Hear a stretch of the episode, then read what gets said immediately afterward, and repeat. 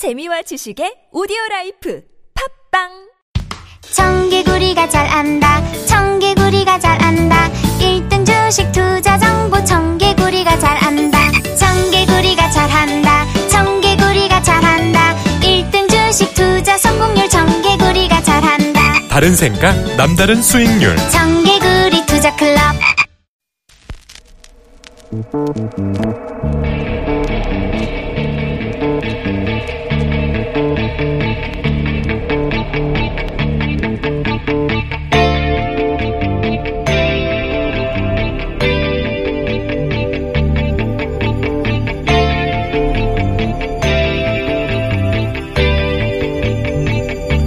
안녕하세요. 뉴스공장 이번 주말 특근을 맡은 양지열 변호사입니다. 남북 간 상시 소통의 시대가 열렸습니다. 4월 27일 남북 정상회담 합의 사안이었던 남북 공동 연락사무소 어제 개소식을 갖고 업무를 시작했습니다. 남북한 당국자들이 24시간 365일 개성공단 사무실에 상주하면서 남북 간의 협의와 소통을 이어가게 되는데요.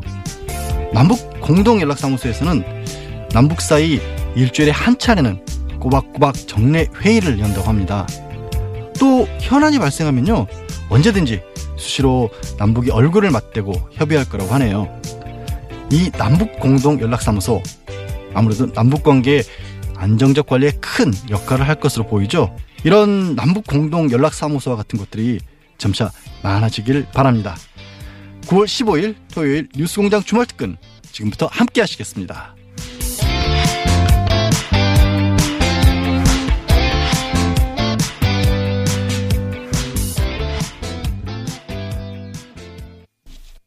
예, 주말특근 첫 번째 순서. 아, 이분 어디까지 스스로 올라가시겠다는 건지 모르겠어요. 이제는 아예 정치 14단이라고 주장을 하시는데, 야, 이러다가 우화 등선, 신선이 돼서 올라가시는 건 아닌지 모르겠습니다. 민주평화당 박지원 의원 인터뷰 준비했습니다. 9월 13일 목요일 3부에 방송됐던 내용입니다. 다시 한번 들어보시겠습니다.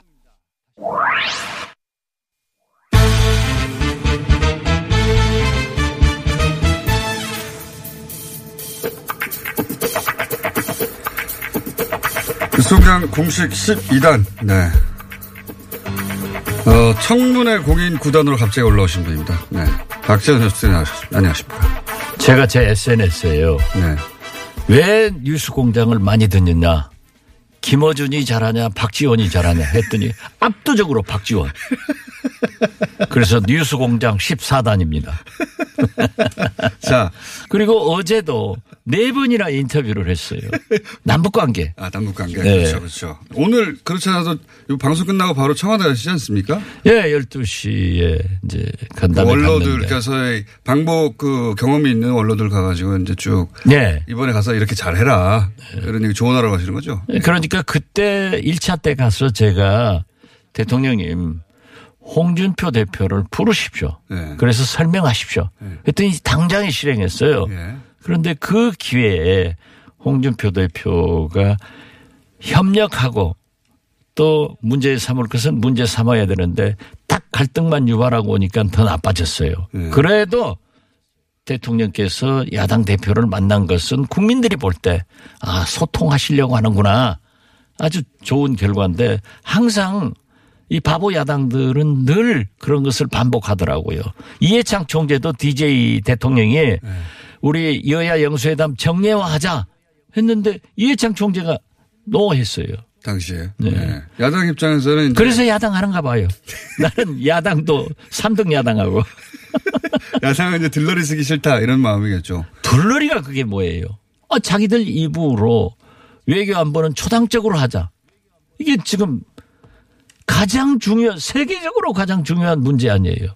여기에 예. 자기의 의견을 대통령께 개진해서 어? 미국 대통령과 김정은 위원장과도 자기 의견이 반영될 수 있도록 노력하는 것이 정치인이지 깽판 놓고 놓으면은 뭐 하겠어요. 평양행 거절한 걸 어떻게 보십니까 그러면? 그건 나는 이 판문점 선언 국회 비준 동의나 예. 어, 동행 거부한 것은 잘못이라고 생각해요. 그렇지만은 국회의장을 예.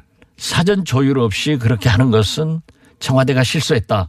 세계 어느 나라를 가더라도 대통령과 국회의장이 의전상 예. 외국을 같이 방문하는 경우는 없습니다. 음. 그러니까 청와대 청와대에서 하나는 잘했고 하나는 잘못했는데 보시기에 국회의장은 사전에 조율을 했어야 되고 아, 조율을 하더라도 예. 의장이 대통령과 함께 가는 것은 있을 수 없습니다. 음. 그러니까 지금 국회 방북 사절단을 구성해서 대통령과 함께 동행하는 것은 바람직하지만 의장과 함께 가는 것은 음. 세계 의전상 없어요. 그럼 야당 대표들이 안 가서 안 간다고 하는 건 잘못이고 저는 잘못이라고 생각합니다. 국회의장이 안 가는 것은 그거는 국회의장 뜻이 맞다. 어, 그렇습니다. 네, 그렇게 저는 보죠. 그렇게 옳은 얘기를 해요.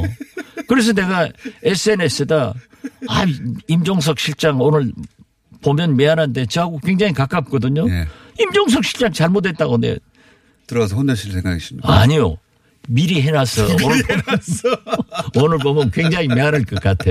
임종석 실장 예. 미워서 그런 게 아니니까 오늘 보면 형님 하고 이번에는 내가 형님 당하는데 그러면 정세균 전 의장이 그러면 대신 가는 것으로 이제 추진하고 있다는데 저는 그 방법이 예.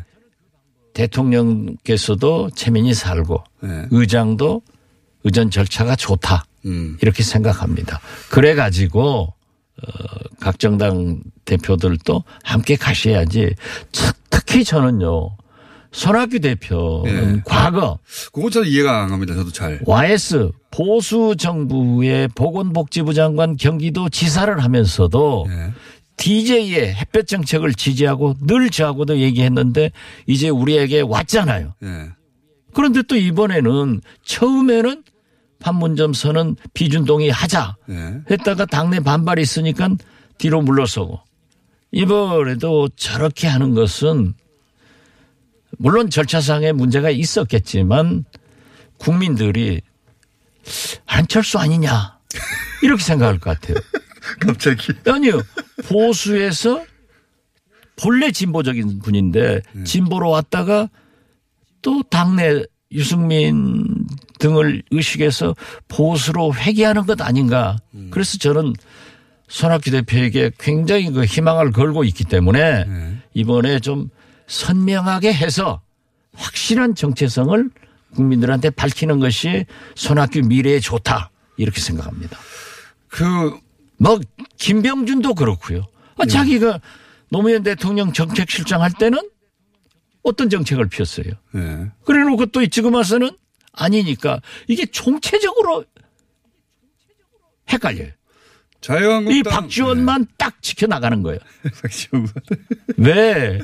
왜 그런데 박지원이한테는 대통령 나오라는 얘기 안 하죠? 거기서 한번 해봐요. 한번 물어봐요.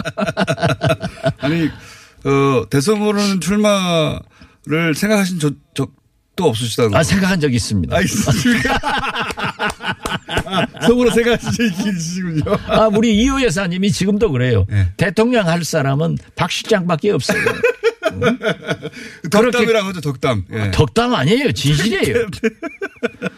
그러니까 이, 근데 왜안 공장? 이 공장장과 박지원 방송을 보고 지금 SNS에 전부 박지원한테 투표하고 있다니까 알겠습니다. 거짓말이지만 아, 근데 왜 출마를 안 하셨어요? 안 한다고 지금 누가 봤어요? 아직 대통령 남아 있는데 그쵸, 그쵸. 예, 그렇죠. 아직도 뭐, 현역이시니까. 그러면, 이란의 호메니는요 81살에 잡았어요. 어, 그럼 자꾸 남의 미래를 꺾어버리려고 하는 게 알겠습니다. 아직도, 저는 대통령 후보 선언했습니다. 자, 약간 불리한 얘기 좀 해볼까요? 뭘 분리해? 불리한 거 있습니다. 아니, 폼페이오 오고, 그 다음에 다 같이 가고 해가지고, 이제 9월에, 9월에 유엔 총회에서 종전 선언하고 다 예언하셨는데, 이게- 뜻대로 안 되고 있습니다, 이거. 지금 예. 다시 이 시점에 예. 새로운 선언을 해- 예. 예언해 주세요. 지금 예. 김영철의 공갈 편지를 네. 세계적인 승부사인 트럼프가 한 방 때려버렸잖아요. 예. 때보다 쳤죠. 예, 그러니까 지금 김정은도 굉장히 당황했고 예. 또한 방 쳐버린 예, 트럼프 대통령도 이거 내가 너무 심하게 한 것 아닌가? 그렇죠. 약간 엉거주춤. 이렇게 했는데 결정적으로 문재인 대통령이 특사를 보내서 홈런을 쳐버린 거예요. 네. 어? 그런데 지금 네. 이게 중요합니다. 예. 지금 트럼프 대통령이 강합니다. 강하죠. 그래서 이번에 2차 북미 정상회담은 싱가포르 1차 정상회담보다도 훨씬 구체적인 예. 김정은 위원장 당신이 안을 가지고 와라. 예. 그렇지 않으면은 나 안 만난다. 이렇게 지금 하고 있어요. 네. 실제로. 북한도 미국이 뭔가 약속을 해줘야 우리가 내놓지. 아, 지금. 원래 그런 태도였는데. 아니, 그러니까 저한테 배워야지. 뭘 모르면서 꼭 저렇게 얘기. 그러니까 사실은 폼페이오 대통령도 4차 방북을 시키려다가 스탑 예. 해놓고 있는데 예. 김정은 위원장도 그걸 알아요. 예. 그렇기 때문에 ICBM 예. 수- 어? 지금 핵물질. 예, 이런 것들에 대한 리스트 예. 특히 관심이 많은 ICBM에 대해서 성의를 보일 겁니다. 음. 그래서 저는 이 수싸움에서 결국 김정은 위원장이 2차 정상회담을 바라고 있고 예. 그러기 때문에 트럼프 바라고 있죠. 바라고 있죠. 예. 두분 다. 예. 이 고수들은 미래를 봐요. 절대 호랑이 등에서 둘이 떨어져서 안 죽는단 말이에요. 그래서 저는 아직도 예. pom페이어 장관이 방북해서 예. 확실한 김정은 위원장의 약속을 받고. 얘기를 받고 예. 트럼프 대통령에게 전달하면은 북미 2차 정상회담에서 패키지들 일괄 타결로 해결될 것이다. 이렇게 보고 예. 저는 사실 문재인 대통령 평양 방문 전에 예. pom페이어가 가면 좋겠다 예. 했는데 저는 아직도 지금 안 간다고 미국에서는 발표하고 있지만은 예. 갈 것이다. 그런 가능성이 여전히 남아있다. 여전히 남아 있다. 며칠 안 남았는데 이제. 아, 그럼 뭐 배 타고 가요? 다 비행기 있어요. 이번에 평양을 안 가시는 거죠? 아직 연락 없네요. 항상 기다리시는데. 이게 모든 게 아, 잘 되면 평양 대사는 한번 하시긴 아. 해야죠. 예. 당연히. 그런데 그러면 아니 대- 대통령 후보 나가시는 거하고 평양 대사하고 어느 쪽이 더 좋으십니까? 대통령하고 평양대사 하든지 평양대사 하고 대통령 나가든지 왜냐하면 아직 대통령 선거는 3년 남았으니까 초대 평양대사 하고 나가는 것이 아마 순서가 될 것 같아요. 차기, 그런데 차기 대신 선언하신 거 지난번에 판문점 만찬에서 김정은 위원장이 그랬다니까요. 장관 선생은 김영남 상미위원장 불러가지고 훈령입니다. 네. 다음 오시게 해서 인민예술가 증명을 수여하십시오. 김영남 위원장이 적어갔어요. 인민예술가. 아, 그거 받으러 가셔야 되는데. 가야죠. 문재인 대통령님 이 방송 들으실 거예요. 아니, 오늘 만나실 거잖아요. 몇 시간 후에. 그래도 그 말을 어떻게 하겠어요. 체면이 있지. 막 하시면서. 아니요. 아, 그건 네. 그래도 아, 지난 방송 때 얘기했잖아요. 박지원의 가장 큰 미덕은 겸손이다. 아, 대통령에게는 금도를 지켜야 되는 거예요. 대통령 만나가지고 대통령님 나 좀 데리고 가세요. 아, 이건 아니죠. 그런데 이 방송 듣고 네. 임종석 실장이나 한병도 어? 정무수석이 아마 보고 할 거예요. 자, 성공을, 성공을 빌고요. 만약에 다음 주 방송 나오시면 못 간 걸로 저희 알겠습니다. 제가 가게 되면은 제 가방에다 공장장 아, 넣어가지고 갈게요. 제가 다른 분은 모르겠는데 박 전 대표님 그 방북하시면 제가 꼭 가방 들고 따라가는 것으로 저랑 꼭 같이 가주세요. 평양 부대사. 아니, 그, 그 가기 어렵거든요 요새 민간 교류 이게 이제 뭐랄까 예민한 시기 때문에 잘 안 되더 안 된다고 하더라고요 북한 가는 그렇죠. 것도. 예, 오히려. 북미 관계가 풀리고 예. 이 남북 정상회담에서 최소한 군축 남북 군축에 대해서 합의가 되면요. 이건 경제 지원이 아니기 때문에 유엔 제재나 미국 제재 우리 524 제재가 안 될 거예요. 그래서 저는 이번 남북 정상회담에서 좀 군축에 대한 남북 군축에 대한 그런 것들이 합의되면 참 좋겠다. 알겠습니다. 이런 얘기를 하는 사람도 저밖에 없어요. 박지원의 실력. 알겠습니다. 박지원 대표님 하실 때 저도 꼭 가방 들고 가는 것으로. 예. 그리고 오늘, 어, 3년 반 후에 대선 출마를 지금 고민하고 있다는 선언을. 왜 웃어요? 최초로. 아니, 안 웃습니다. 네. 진지하게 하세요. 알겠습니다. 여기까지 하겠습니다. 박지원 대표님도 감사합니다. 네, 감사합니다. 예, 박지원 의원. 아, 참, 뭐, 정치 14단이라고 주장을 하시는데 특기 중에 하나가 이 대북 문제 아니겠습니까?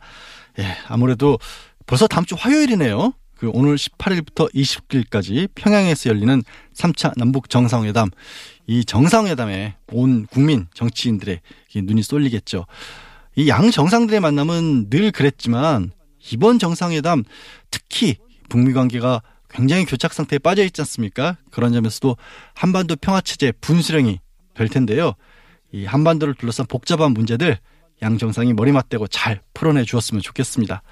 김호준의 뉴스공장도 남북 화해와 평화 조성을 위해 더욱 열심히 달릴 테고요. 어, 머지않아 뉴스공장 북한 현지 공개 방송이 가능할 것이라는 그런 큰 꿈을 우리 제작진과 공장장이 다 꾸고 있습니다. 뭐 저는 데려갈지 어쩔지 모르겠습니다만, 예. 평양까지 한숨에 가기는 어렵겠죠. 그래도 남쪽하고 가까운 개성 아니면 금강산 특별 공개 방송 이렇게 한 걸음 한 걸음 다가가는 거죠. 어서 빨리 현실화 됐으면 좋겠습니다. 네, 주말 특근 두 번째 순서는요.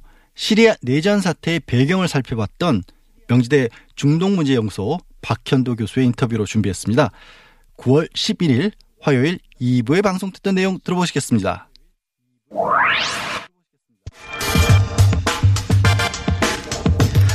시리아 난민, 예.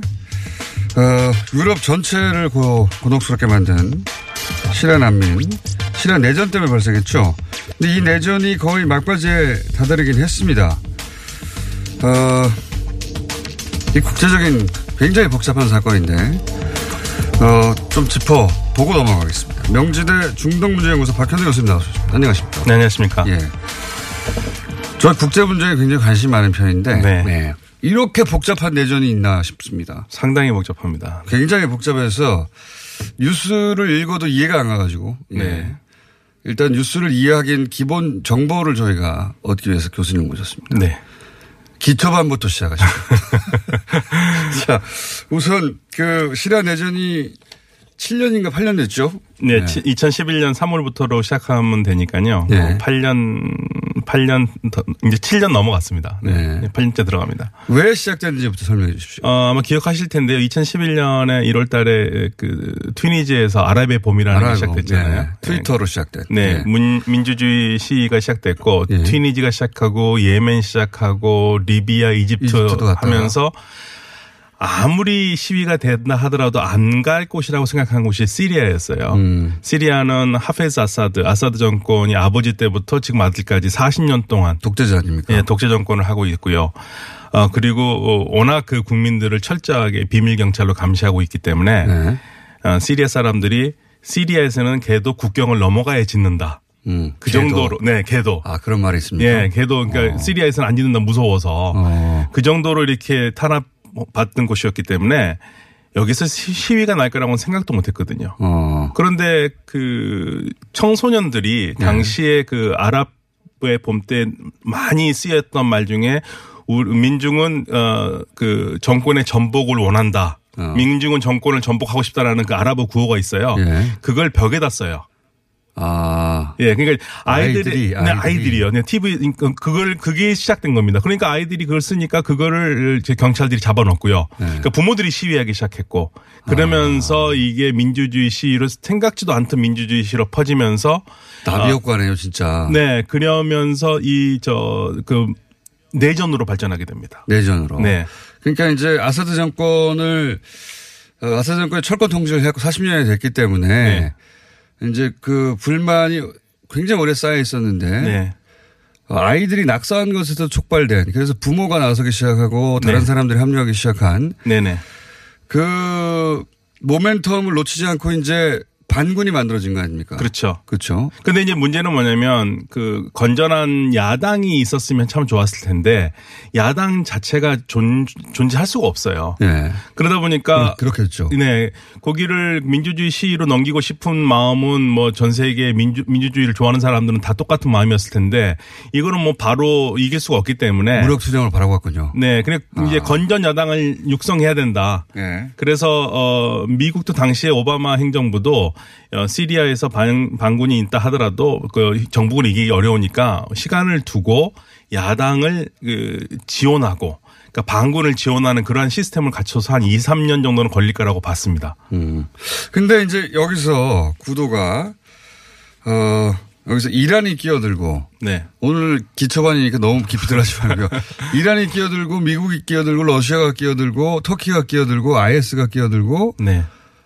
어 국제적으로 엄청 복잡하게 발전하기 시작하지 않습니까? 네네. 여기서 첫 번째로 이란은 왜 끼어드는 겁니다 여기서? 그러니까 시리아라는 나라의 지정학적 위치를 좀 보셔야 돼요. 시리아가 뭐 석유가 많이 나오는 나라도 아니고 그렇지만 이게 중동의 안전핀을 역할을 하는 지역이거든요.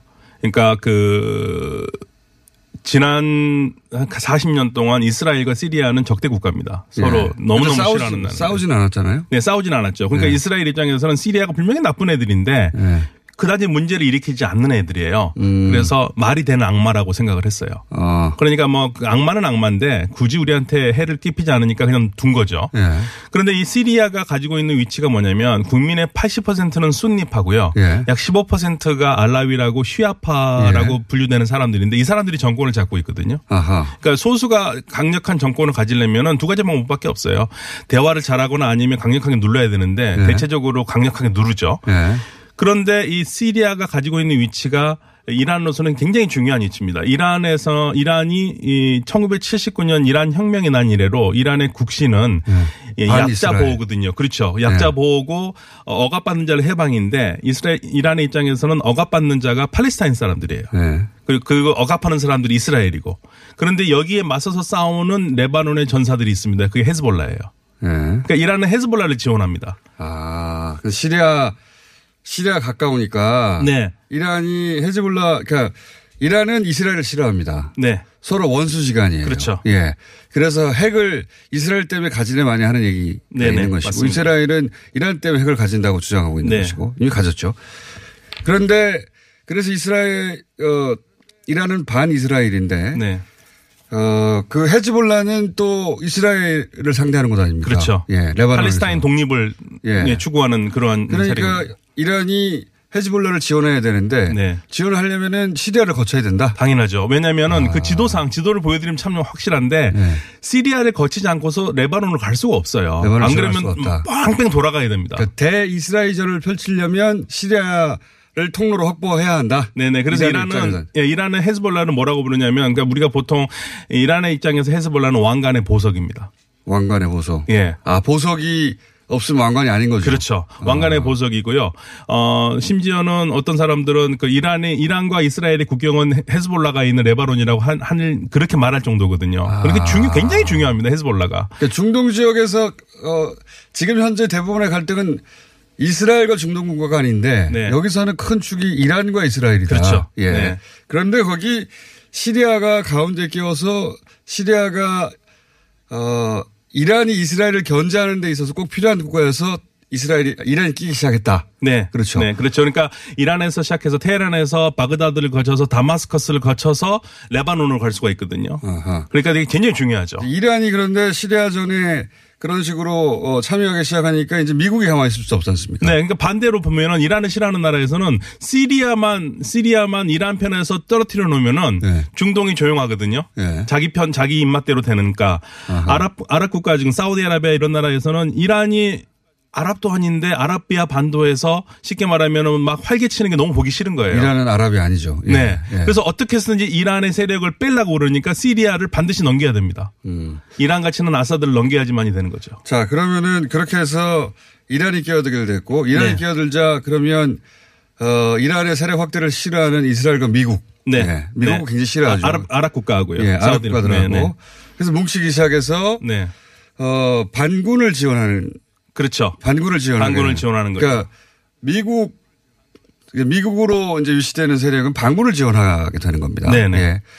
그러자 또 러시아가 등장하는 거 아닙니까? 러시아가. 네. 러시아는 시리아가 왜 중요하냐면요. 러시아는 오랫동안 시리아에서 군사기지를 가지고 있어요. 예. 라타키아에 공군기지가 있고 어, 따르투스에 해군기지가 있거든요. 예. 그러니까 이, 이 러시아가 지중해에서 훈련하고 쉴 수 있는 유일한 공간이 시리아거든요. 예. 그러니까 전략적으로 대단히 중요한 곳입니다. 자, 미국은 반군 편을. 네. 그, 어, 러시아는 어, 정부 편을. 그렇죠. 이게 독재 정부이긴 하나 네. 정부 편을 드는 겁니다. 네네. 그래서 미소가 여- 여기 또 관여하기 시작하고 일, 일종의 대리전이 돼버리는 대리전이 거죠. 된 네. 것이고 여기에 터키가 또 낍니다. 네, 터키는 네. 왜 여기가 중요하냐면요. 터키는 쿠르드족이 있거든요. 예. 그러니까 쿠르드족들이 독립을 요구하고 있는데 쿠르드족이라는 쿠르드어를 쓰는 사람들이 네 나라에 걸쳐 살아요. 그렇죠. 터키에 가장 많이 삽니다. 예. 그리고 시리아에도 한 200만 살아요. 예. 국경 지역에. 이란 쪽에도 살고요. 이라크 쪽에도 살거든요. 우리 아르비를 그, 저, 그, 네. 자. 자이툰 무대에 갔던 예. 데가 바로 이 쿠르드 지역인데 근데 이 시리아의 쿠르드와 이명박 정부 때 자원 외교. 자원외고 사- 어, 크게 한탕 예. 네. 그렇죠. 그래서 그 시리아의 쿠르드와 어 근데 이 네 나라의 쿠르드 중에서 시리아 쿠르드와 터키 쿠르드가 가깝- 가깝 습니다. 문화적으로. 교수님 네. 문자가 하나 왔는데 네. 휴대폰으로 듣고 있는데 시리라고 할 때마다 네. 휴대폰에 시리가 답을 해서 방송이 끊어진다 합니다. 아이폰에 시리라는 기능이 있거든요. 음성이지. 어쨌든. 네. 그래서 시리아 시리아에 있는 쿠르드를 어떻게 해서든지 터키로서는 막아야 됩니다. 예. 그러니까 터키도 개입을 하고 있는 거죠. 그리고 요- 이 복잡해 복잡해진 틈을 타서 IS가 네. IS가 거기서 자기 나라를 세우려고 지금 그렇죠. 그러니까 네. 사실은 이게 슬픈 일인데요.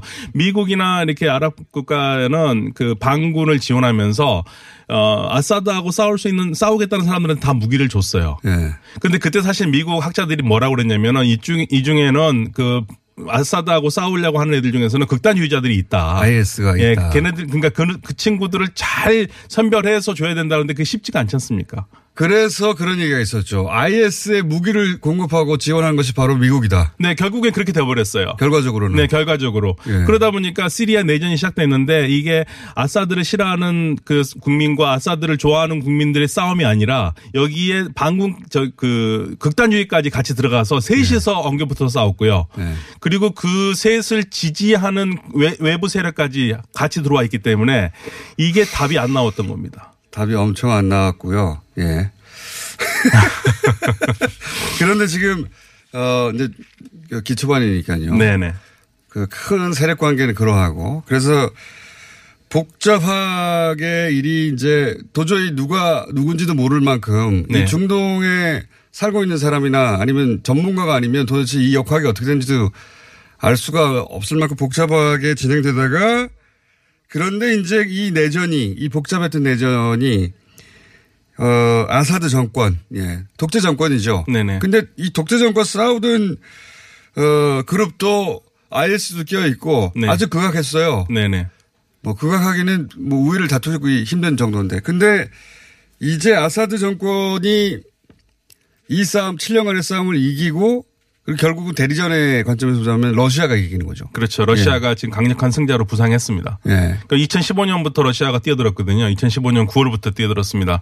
그러면서 그, 그 축이 완전하게 그 아사드 쪽으로 넘어갑니다. 그러니까요. 아사드 그때까지는 굉장히 위험했거든요. 어, 네. 미국은 여기 근데 본격적으로 안 뛰어듭니다. 그죠? 사실 오바마 행정부의 가장 큰 실수인데요. 오바마 행정부는 아사드는 물러가야 된다. 그리고 화학무기 쓰면 우리 가만히 안 있겠다. 말로는 굉장히 잔치를 많이 벌였는데 실질적으로 한게 별로 없었습니다. 그래서 어, 이 전쟁이 40년 독재 정부의 승리로 끝나가고 있는 와중이다. 네. 어, 지금은 이제 거의 마지막 거점, 반군의 마지막 거점 정도 남았다 이거죠. 네. 이들립이라는 음, 주고 그다음에 그 도시가 지금 남아 있습니다. 어, 그거는 이제 한 번 더 모셔서 2부에서 다루기로 하죠. 네. 오늘, 어, 기본적으로 역학이 어떻게 되느냐. 그래서 결론이 어디까지 와 있느냐. 여기까지 다뤘는데 복잡한 이해관계가 있었는데 어쨌든 결국 러시아의 대리전, 아, 대리전을 펼쳤던 러시아가 미국을 이 지역에서는 이기고, 예, 승자가 되는, 네. 예. 현재로서는 그렇습니다. 어, 거의 러시아, 그러니까 시리아 내전이 이제 막바지로 끝나가는 상황인 것이고. 네, 지금 뭐 이들립만 그 시리아 구- 정부군이 뭐 접수한다면 전쟁은 이제 남은 거는 그 쿠르드 문제가 남아 있긴 한데요. 어, 궁극적으로 뭐 승자는 거의 뭐 이들립을 이기는 팀이 이긴다고 봐야 되겠습니다. 그러면 또 난, 난민이 대량으로 발생할 수도 있겠습니다. 그렇죠. 이들립을 지금 만약에 공습을 하고 있는데요. 지금 그 공습을 미국이나 터키에서 반대하는 이유 중에 하나가 약 300만의 주민들이 살고 있는데 70만 정도에서 100만 정도의 난민이 발생할 것이다. 이게 터키하고 굉장히 가까운 지역이거든요. 터키가 받아준다 해도 문제고 안 받아준다 해도 문제가 됩니다. 받아줘가지고 터키가 또 그 난민 정치를 하면서 유럽에게 우리 난민 유럽으로 가는 거 그냥 막지 않겠다고 해버리면 유럽으로서는 굉장히 그 혼란스러운 일이거든요. 2차 난민 사태가 벌어지네요. 네, 그렇기 때문에 지금 뭐 초, 초미의 관심사가 사실은 그 인도적 재나, 재앙. 네. 예, 그리고 이게 피해 바다가 될 것이다라고 지금 계속 얘기를 하고 있습니다. 이 문제는 중동과 유럽 전체 어, 에 영향을 미칠 사건이라 저희가 앞으로 한 두세 번 정도 더 짚어보겠습니다. 예. 세계에 무슨 일이 벌어지는지 알고 있어야 되거든요. 맨날 국내 뉴스만 보고 있으면 개구리가 되기 때문에 오늘 여기까지 하겠습니다. 감사합니다. 네, 감사합니다. 박현도 교수였습니다. 예, 이 박현두 교수님 어, 굉장히 복잡한 중동 문제를 명쾌하게 설명하는 아주 탁월한 재주를 지니셨는데 그런데 이게 그렇게 탁월한 분이 설명을 하셔도 사실 중동 문제는 들어도 들어도 어렵습니다. 야, 의견 주신 분들도 이렇게 보셨어요. 중동 문제는 들어도 들어도 아리송하고 복잡하다. 중동 엄청 복잡하다. 근데 의견 보내주신 분들 아이디도 RMATKS99 또 이건 어떻게 읽을까요? 크리즈마님? 예, 보내주신 분들도 복잡하네요 아이디가. 하지만 한 가지는 확실합니다. 자꾸 듣고 접하다 보면 뭐 자연스레 알게 되고 눈도 뜨게 되겠죠. 아무래도 박현도 교수님이 이 상암에 자주 오셔야 할 것으로 보이네요.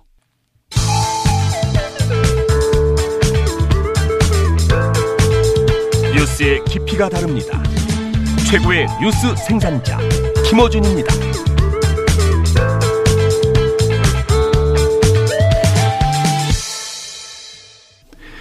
예, 오늘 마지막 순서는 건국대 경제학과 최복은 교수님 인터뷰입니다. 이 유사한 경제 지표를 가지고 정권에 따라서 다르게 분석하고 보도하는 그런 행태에 대해 살펴봤는데요. 9월 11일 화요일 2부에 방송됐던 내용입니다.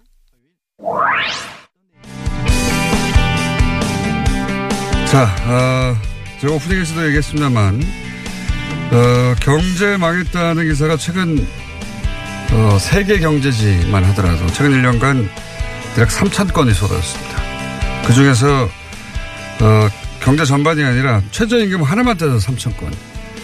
휴일 빼고 매일 10개씩 경제지가 이런 부정적 기사를 쏟아냈고, 여기 이 숫자에는, 어, 보수지나 종편, 여기서 나온 숫자는 빠진 겁니다.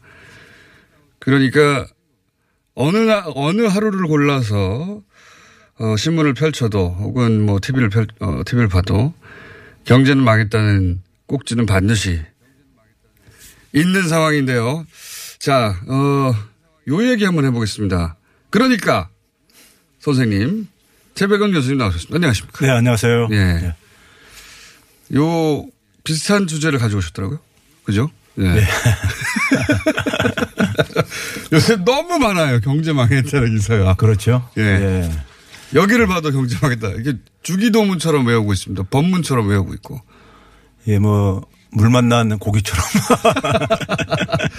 지금. 정말 많습니다. 정말. 자, 한번 짚어주십시오. 예. 예, 우리 이제 먼저 이제 그 경제 지표 중에 가장 이제 많이 거론되는 게 이제 성장률이잖아요. 네. 성장률인데 올해 이제 우리가 이제 1분기에 이제 성장률을 발표할 때 한국은행에서는요 두 가지 기준으로 발표합니다. 예. 하나는 이제 전분기 대비, 앞분기 대비해서요. 예. 하나 이제 성장률을 발표하고 그 다음에 이제 1년 전 예. 같은 분기에 이제 대비해서 1년 전에 비해서 얼마나 이제 에, 성장했냐 이렇게 두 가지 종류로 발표를 합니다. 발표를 하는데 뭐 1, 1사분기하고 2사분기 비교하고. 그렇죠. 혹은 2017년 1사분기하고 2018년 1사분기 비교하고. 그렇죠. 예. 예, 이렇게 이제 두 가지로 비교를 하는데요. 그런데 이제 우리가 보게 되면은 어, 올해 1분기에 전분기 대비해서 그러니까 지난해 4분기 대비죠. 4분기 대비해서는 1.0%가 성장을 했습니다. 네.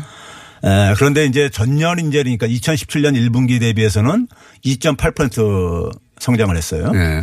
많이 성장했네요. 예. 네. 그래 그리고 이제 2분기 같은 경우는 1분기 대비해서는 0.6%로 좀 네. 떨어졌고요. 근데 1년 전에 비해서는 똑같이 2.8% 했어요. 어. 그러면은 에 이제 이걸 어느 어떤 성장률을 이제 그러니까 선택하냐 할때 그렇죠. 예. 작년보다는 나아졌다고 선택할 것인지 그러니까 좀 이제 그 부정적으로 이제 보도하고 싶은 경우에는 예를 들어서 2분기 같은 경우는 연, 어, 연 성장률 2.8%보다는 전분기 대비인 0.6%를 보도하고 싶을 거예요. 이런 나쁘게. 보도하고 싶으면. 예, 나쁘게 보도하고 싶으면요. 1분기 같은 경우는 전분기 대비인 1.0%보다도 연율인 2.8%를 보도하고 싶을 거고요. 예.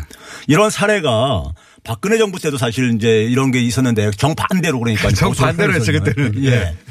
박근혜 정부 때 이제 전분기 대비 이제 성장률을 보게 되면요. 예. 가장 높았었던 때가 2015년 3, 4분기였었어요. 예. 그때가 이제 1.1.2%가 했었어요. 전분기에 대비해서. 전분기 대비해서요. 예.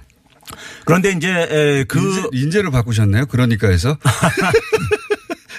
예. 박근혜 정부가 그 2분기에 2, 4분기 때 2015년 2, 4분기 때 0.4%뿐이 성장을 못 했었어요. 예. 그러다 갑자기 1.2%가 3배나 증가했잖아요. 그렇죠. 그러니까 이제 보수 언론도 신나가지고 예. 에, 이제 경제가 이제 그러니까 굉장히 어, 도약을 하고 있다. 그 기사 기, 기억납니다. 예. 예. 경제가 어 1% 성장률 회복해서 정부가 안간힘을 써서 드디어 경제가 좋아지고 있다. 이런 기사. 그렇죠. 예. 예. 근데 이제 1.2% 성장했음에도 불구하고 그해 예. 2015년도에 성장률은 2.8%에 불과했어요. 예. 그러니까 뭐 올해 1분기나 2분기나 똑같았던 거예요. 예. 그러니까 이제 똑같은데. 예, 똑같은데 올해랑-. 결국은 예. 이제 그러니까는 에, 자신들이 이제 그러니까는 그 이 원하는 보도를 하기 위해서 취사 선택을 하는 거죠. 자기한테 취사 선택을. 해가지고 그래서 예. 이제 유리한 쪽으로 이제 이렇게 보도를 하고 하는 이런 것들이 많은 것 같습니다. 그러니까 보수 정권 때 보수 매체는 어떻게든 수치를 좋게 보이려고 그렇죠. 노력했고 그리고 이 진보 정권에서 보수 매체는 어떻게든 수치를 나쁘게 보이는 맞습니다. 방식으로 예, 선택해서 그런. 경향이 예. 짙습니다. 똑같은데 예. 따지고 보면 똑같은데 그런데 그게 너무 많아요. 한두 개여야지 한두 개만 짚어서 설명할 텐데 너무 많다. 너무 많아서 폭포수처럼 쏟아져서요. 그 중에서 뭐를 골라서 이 예를 들어 설명할까 싶을 정도로 너무 많습니다. 그래서 사실은 이거는 이제 뭐 우리가 조금 경제에 관심 있으신 분들은 한국은행이나 통계청에 들어가게 되면요 쉽게 확인할 수 있는 것들인데 예. 좀 객관적인 좀 비교를 국민들이 결국은 이제 판단할 수밖에 없어요. 근데 객관적인 비교를 예. 교수님만 보시면 수치를 보시면 금방금방 알 수 있지만 예. 일반 시민들은 경제 전문가가 아니니까 이런 수치를 보고 나쁘다 그러면 나쁜 줄 알고 좋다 그러면 좋은 줄 알거든요. 근데 이제 그게 궁극적으로는 언론에 대한 굉장히 부정적인 인식을 확산시키는 저는 이제 오히려 오히려 그러니까 굉장히 이뭐 단기적인 그러니까 목적은 달성할지 모르더라도 장기적으로 신뢰를 잃는다고 생각합니다. 신뢰를 많이 잃었죠. 신뢰를 예. 많이 잃었는데 예, 동료들이 많아요. 그쪽에. 그래서 보수지 경제지가 그 미디어 톱5고 다 아, 보수지 예. 경제지가. 이게 이제 신문은 안 보지만 이 기사가 이제 포탈에 어, 기사가 돼서 걸리고 메인에 걸리기 시작하면 그리고 거기에 이제 댓글이 또 굉장히 부정적인 댓글이 많이 달립니다. 맞습니다. 예. 경제 관련 뉴스는 1년 전부터 부정적인 기사가 댓글이 계속 누적돼 달려왔는데 지금은 더 하고요. 그러다 보니까 이게 차근차근 1년간 쌓이니까 정말로 경제가 나쁜가? 지금 뭐 들어보면 경제가 그렇게 좋지도 그렇게 나쁘지도 않은 상황인데 폭망했다 수준으로 자꾸 보도가 되니까요. 그렇죠. 예. 예. 폭망했다고 보십니까? 어, 저는, 어, 그, 지금 경제 상황을 비유하자면요. 지금 이런 상황입니다. 이게 이제 그러니까는 박근혜 정부 때부터 이제 본격적으로 이제 이게 그 진행되고 있는데 저소득층은 좀 이렇게 빈민화가 돼 가고 있고요. 네. 중산층은 저소득층화가 되고 있습니다. 어허. 그러니까 이제 비유하자면은 뚝이 이제 무너진 거예요. 음. 무너지게 되면은 그 물이 이제 네. 그 밑에 있는 마을을 이제 덮칠 게 아니겠습니까? 네. 그럼 뭘 해야 되겠습니까? 일단 물에 빠진 사람들을 건져내야 되겠죠. 네, 건져내고 건, 네. 건져내고 그다음에 뚝을 다시 재건을 해야, 되겠죠. 그렇죠? 네. 그 건져내는 이 긴급 조치가 네. 바로 이제 저소득층에 대한 이제 지원들인 거죠. 사회 안전망 강화라든가 사회 복지 강화요. 네. 근데 이게 저는 좀 미흡하다고 봐요. 아직도. 예, 네. 더 아니 아직도가 아니라 더 제대로, 돼. 제대로 하지도 않았다고 저는 더. 많이 해야 그렇죠. 되는데 예. 사람들이 지금 어쨌든 간에 빈민화돼 가고 있고 중산층이 몰락해 가고 있으니까 네. 여기에 대해서 정부가 그러니까 시장이 못하고 있으니까 정부가 그러니까 역할을 해야 된다 이겁니다. 사회 안전망 강화라든가 네. 에, 소득 복, 에, 복지 강화를요. 세금 퍼준다고 못하게 하잖아요. 지금. 아 근데 그러면 그 사람들 죽으란 얘기죠 뭐. 예, 죽으란 얘기인데 그걸 이제 그러니까 그런 굉장히 비 에, 부도덕한 부도덕한 음, 어, 얘기라고 생각이 들고요. 그 다음에 이제 에, 결국은 뚝을 재건을 하- 해야 되는 이제 이런 문제가 있는 건데 네. 지금 저는 오히려 그러니까 정부가 하는 역할들이 조금 더 더 그러니까는 에, 그 재정을 투입해서라도 더 적극적으로 예. 일단 일단 물에 빠진 사람을 건져내야죠. 건져내야 되는 것은 사회적인 정부의 의무라고 저는 생각이 들고요. 그런데 이제 우리가 지금 이제 성장률이 보게 되면요. 2012년 이명박 정부 어, 끝나는 해인 2012년에 네. 2.3%로 떨어지고 난 다음에 그 이후부터 지금까지 성장률이 3%가 넘는 해가 딱 두 해 있었어요. 예. 박근혜 정부 때 한 번 있었고 그다음에 지난해 이제 문재인 정부에서 한 번 있었고요. 나머지는 다 2%대입니다. 예. 즉그 얘기는 뭐냐면은 우리나라에 지금 이렇게 저성장 기조가 지속되고 있는 것은 이 산업 구조가 예. 제조업 중심의 산업 구조가 굉장히 취약해지면서 생긴 문제이기 때문에 구조를 개혁을 해야 되는 이런 문제들이 있습니다. 예. 이걸 하지 않고서는 이저 성장 기조는 지속될 수밖에 없고 앞으로도 성장률은 더 둔화될 수밖에 없습니다. 예. 그런데 박근혜 정부 때 그러니까 4년 동안에 그러니까 성장률이 3%가 안 돼요. 연평균이요. 예. 근데 문재인 정부가 그러니까 2년 동안 했는데 2년 동안 지금 하고 있는 2년째 하고 있는데 성장률이 그러니까 평균 성장률을 보게 되면 나쁘지가 않아요. 박근혜 때에 비해서요. 예. 박근혜 정부 때에 비해서요. 그 얘기는 결국 뭐냐면은 성장률 지금 둔화를 일단은 막고 있는 있는 겁니다. 예. 막고는 있다는 점에서는 폭망했다는 표현은 그러니까 너무 과도할 뿐만 아니라 음. 에, 객관적이지 않다고 생각합니다. 오히려 교수님 말씀으로는 지금 세금 퍼준다고 이제 보수 진영에서 계속 공격하는데 네. 어, 세금을 퍼줘야 될 만큼 나쁜 상황이 이미 생겼다. 그렇죠. 예. 이미 생겼는데 그걸 안 하고 있다 오히려 예. 부족한 거죠. 상당히 부족한 겁니다. 해야 한다는 말씀이시네요. 예. 그 최근 통계 중에 뭐 고용률이든 뭐든 그 교수님 눈에 딱 들어온 거 없습니까? 저는 너무 많아가지고 야 이거 어디서 다 골라내나 싶어서 오늘 아침에 하나 하긴 했습니다만 개인적으로 아, 예. 근데 이 고용률을요. 예. 제가 일전에 에, 에, 그 출연해가지고 어, 우리가 고용률이라는 것이 이제 분모가 생산 가능 인구요. 15세 이상 인구고 예. 분자가 취업자 숫자입니다. 예, 한번 말씀하셨죠. 예. 예. 이것도 이제 그러니까는 어느 부분을 선택하냐에 따라서 그렇죠. 예. 보도의 관점이 달라질 수가 있어요. 그 지난번에 이제 보수 매체 중심으로 계속 공격했던 것은 숫자만 가지고 얘기했고 그리고 절- 이제 분자에 있는 취업자 숫자만 가지고 얘기했던 절대 거죠. 숫자만 가지고 예. 얘기했죠. 생산 가능 인구에 변하는 얘기를 안 했고요. 예, 그러니까. 분모가 변했는데 그렇죠. 예. 그래서 이제 그 고용률로 보게 되면 7월달 기준으로 7월달에 이제 고용 참사라고 표현을 했었잖아요. 그렇죠. 근데 7월달 기준으로 보게 되면 박근혜 정부 4년 동안에 보다도 고용률은 더 나- 개선됐어요. 고용률은 예. 개선됐고 그것뿐만 아니라 제가 오늘 이제 새롭게 이제 소개할 부분은요. 예. 우리가 이제 일자리의 질을 얘기하잖아요. 예. 질을 얘기할 때 우리가 그 이 통계청에서 구분할 때 임금 근로자를 상용 근로자 하고요.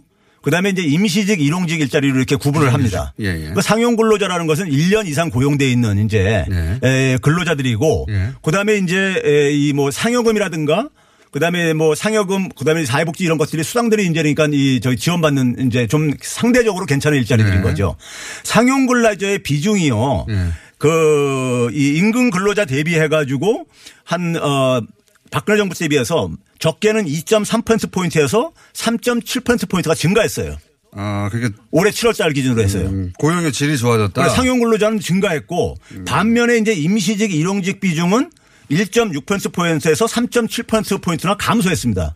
그러니까 그건 그 고용의 질이 개선된 거죠. 그러니까요. 네. 그러니까 상용직이 더 늘고 상용직 비중이 늘고 일용직이라든가 임시직 일자리가 상대적으로 비중이 줄어들었으니까는 박근혜 정부 때에 비해서 그러니까요. 2 내지 3%포인트 정도 이렇게 차- 차이가 더 이제 증가와 감소가 일어났으니까 질은 개선된 것이죠.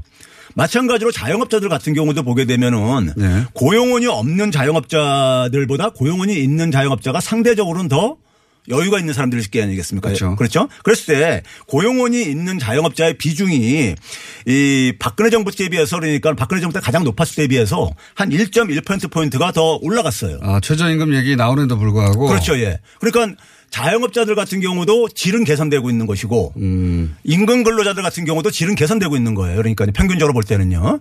그런 점에서 고용률, 고용의 질 이런 부분들이 지금 여전히 일반 국민들이 볼 때는 미흡할지 모르겠지만은 개선은 되고 있다. 아주 어, 느린 속도지만은 네. 이런 점에서 그러니까는 소득주도 성장이 그러니까는 몰, 몰매, 몰매를 맞아야 될 이유는 하나도 없다고 봅니다. 그러니까 교수님 말씀대로라면 소득 주도 성장, 그러니까 소위 이제 어, 댐에 물이 넘쳐서 이미 네. 물이 빠진 사람들이 있기 때문에 더더욱이 소득주도 성장이 표방하는 그런 정책을 펴야 되고 맞습니다. 예, 그리고 어, 숫자만 가지고 얘기하는데 분모가 바뀌었고 줄었다 분모가 예. 15세 이상 고용 인구가 그리- 그리고 그렇게 따지면 고용률 고용률이라는 퍼센티지는 더 좋아졌고 그리고 상용 근로자 어, 고용의 질도 좋아졌다. 그렇죠. 상용 근로자의 비중이 증가했습니다. 예, 근데 이게 기사로 써주는 경제지가 없어요.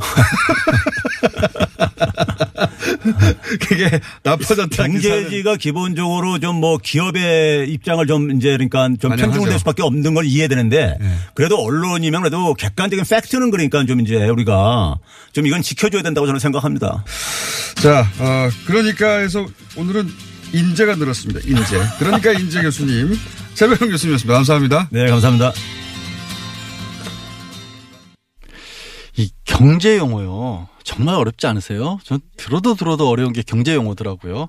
때로는 법률 용어보다 더 어려운 것 같은데 최백은 교수님은 이걸 쉽고 간명하게 설명해 주시다 보니까 정말 많은 청취자분들의 호응을 얻고 계십니다. 이 특히 짧은 시간에 굉장히 열정적으로 설명하시니까 이걸 그렇게 또 응원하신 분들도 많더라고요.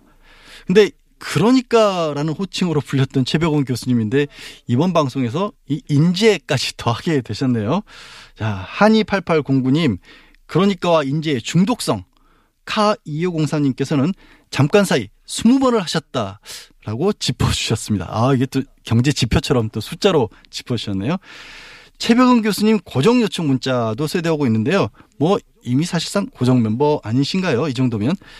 예, 뉴스공장은 앞으로도 난해하고 복잡한 경제 뉴스를 이렇게 쉽고 명쾌하게 전달하는 데 주력할 겁니다. 정말 먹고 사는 문제 제일 중요한 문제잖아요. 거기에 최보은 교수님이 큰 역할을 해주실 것으로 기대합니다. 삼성전자 이산화탄소 유출 사고 이 사고의 삼성은 소방당국에 신고도 하지 않았고 자체 소방대만 구조에 투입했죠. 어, 당시 구조 상황이 담긴 CCTV 화면이 공개되면서 충격을 줬는데요. 영상을 보니까 이 이른바 자체 소방대원분들은 안전장비도 의료장비도 제대로 갖추지 않았고요. 어, 정말 긴급한 상황이 맞나 싶을 만큼 느릿느릿 현장으로 가시더라고요. 뭐 현장에 출동하면서 안전복 마스크도 준비하지 않았다가 사상자를 수송할 들것은 사고가 일어나고 28분이 지나서야 투입됐죠. 이 이산화탄소 유출은 정말 빠른 시간에 이 산소를 어떻게 공급하느냐가 이른바 골든타임이거든요. 그 골든타임 다 놓친 후였죠. 사실 삼성전자는 2013년에 불산 누출 사고 그리고 2014년에 이산화탄소 누출 사고 때도 이미 은폐 의혹을 샀습니다. 누출 사고도 반복됐고 은폐 의혹도 또 반복되고 있는 겁니다.